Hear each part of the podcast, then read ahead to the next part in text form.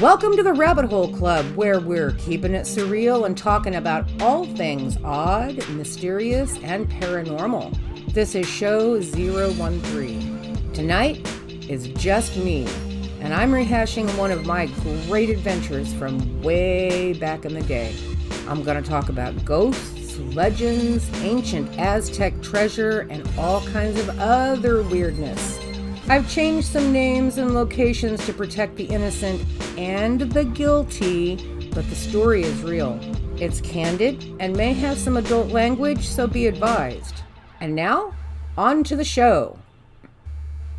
For those of you who know me, you know that I am an artist, um, specializing in special effects.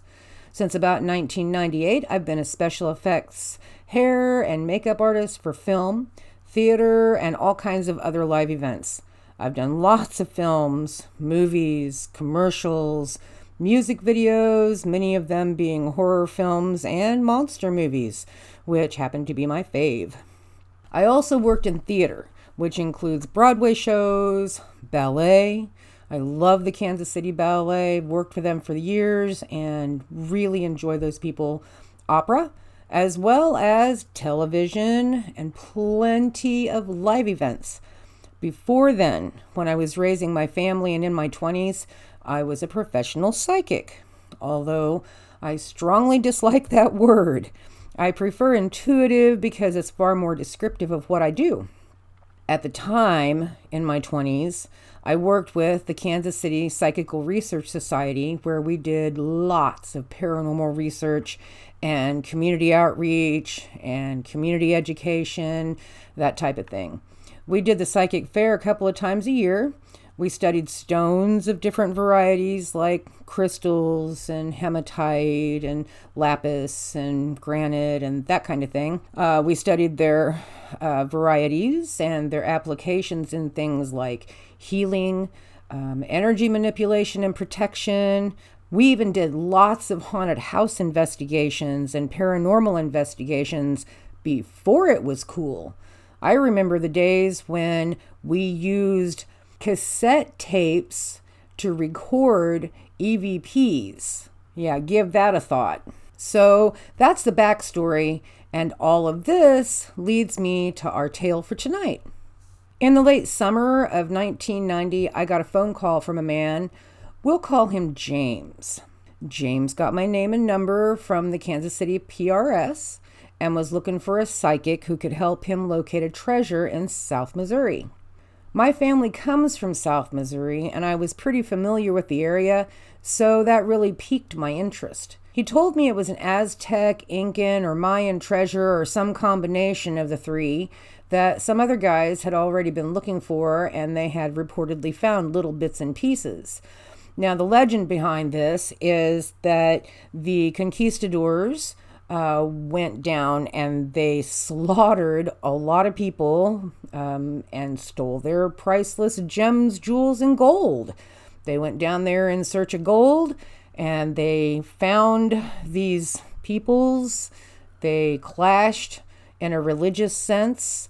And let's be honest about it, they were very greedy and they stole their money. They stole their gold, they stole their lives, they stole their culture. Uh, you can see it even still today. I don't know how true it is, but this is the story as it was told to me.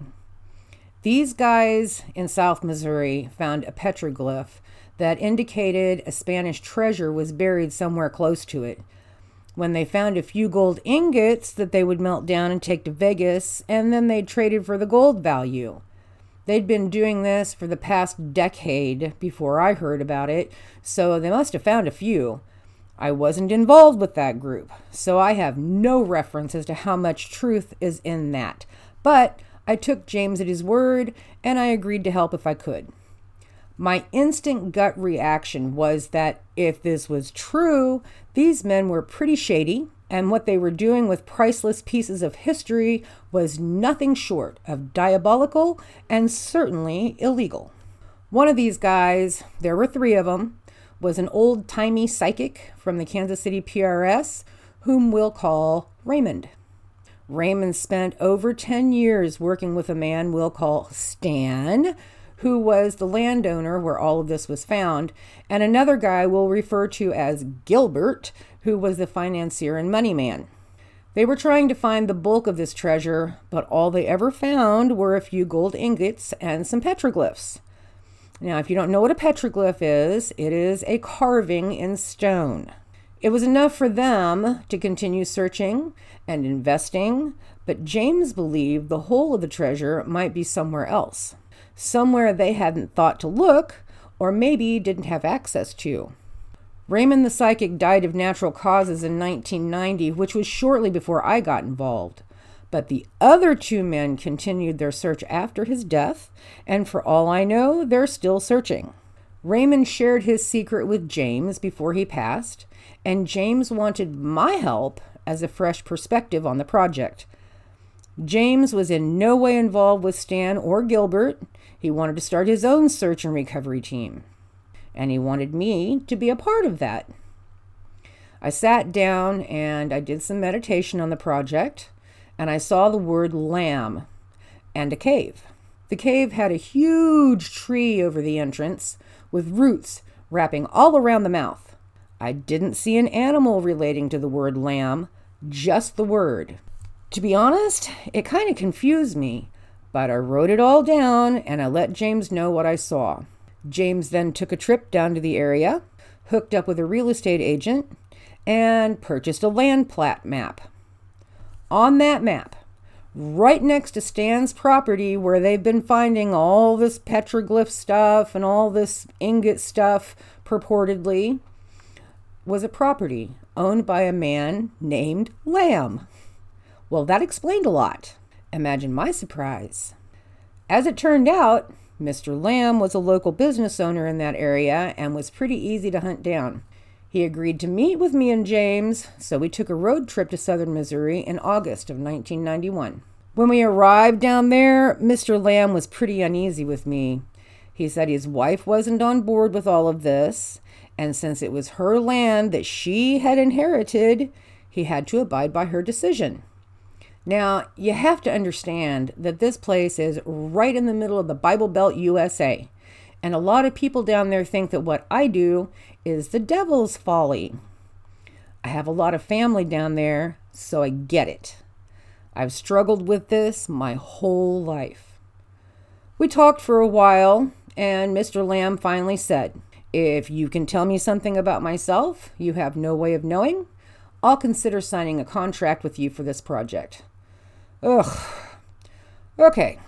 I know I rolled my eyes, but that's when the back of his hand caught my attention. There were some scars on the back of his knuckles that stood out like they were almost lit up. It was suddenly very clear to me what happened to create those scars, and I told him what I saw. To this day, I don't recall the name of the farming equipment, but he did tell me what it's called. I told him I saw him as a teenager working in a field with a big tractor. On the front of the tractor was a long cylindrical piece that had rows and rows of sharp triangular teeth on it. His hand got caught on that piece of machinery, and that's how he got the scars. You could have knocked that guy over with a feather. He packed us up in his truck and he took us to see the property, as well as the famous petroglyph that started all of this. The main petroglyph was insane. It was on a flat gray stone that was fairly flush and even with the ground.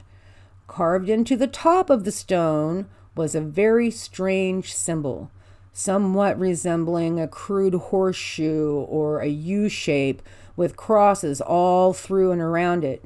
The carving was obviously weathered, but cut deep into the rock, and it was still very visible. There were a lot of spirits around it, and the energy was super high, but not really creepy at all. Right after this trip, I had quite a visitation one night at home. I was suddenly awakened in the middle of the night by a whole group of entities crowding around my bed. It was so freaky. The leader of this group wasn't human, although he was humanoid. He had a face like a fly, kind of reminded me of Jeff Goldblum in the movie, with the big fly like eyes. He got right in my face and asked me what my purpose was in wanting to uncover the treasure. I told him I believed it belonged in museums and needed to go back to its rightful owners, and that's what I intended to do with it. He told me he was a guardian of this treasure, and it was up to me to warn everyone else involved with our project to enter into it with the same intent I had, or someone could get hurt. I know this all sounds crazy, but I assured him I would pass the message on, and I did. We spent a lot of time talking about this, researching this. You know, this was before the internet, so we didn't have access to that type of research. Uh, we spent a lot of time in libraries and talking to people and uh, phone calls and going back and forth between Kansas City and southern Missouri. I was only invited to camp down there once, but that one time, we hiked and found another couple of petroglyphs, one of which was a classic Spaniard symbol indicating gold. I would have liked to have spent more time down there, but James suddenly got weird with me and started involving a lot of other people. I warned him, but he was like a crackhead and just wouldn't listen. He started consulting all these psychics who told him he needed a shaman to cleanse the evil spirits away from the cave where the treasure was hidden. It was incredibly frustrating, and it really pissed me off for a number of reasons. For one, and I told him this, he needed to stop telling people about it. Every time he told someone else, he was compromising our safety not to mention that he was placing them under contract for a piece of the pie, too. A piece of pie that didn't even belong to him. But he insisted he wanted to learn more about shamans, and really, that was okie dokie with me. So I turned him on to the Kansas City Indian Club. He must have broken his fingers to call the Indian Club and find himself a shaman.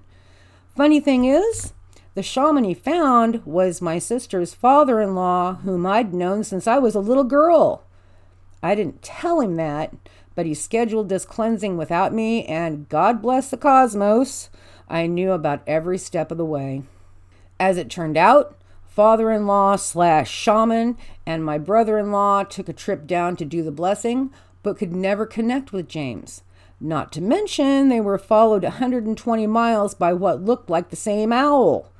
Now, in case you don't know, owls are not only revered by the native peoples, but many tribes also fear them as forebringers of death, pestilence, and doom, not to mention the fact that they are nocturnal animals, and this was during the daylight.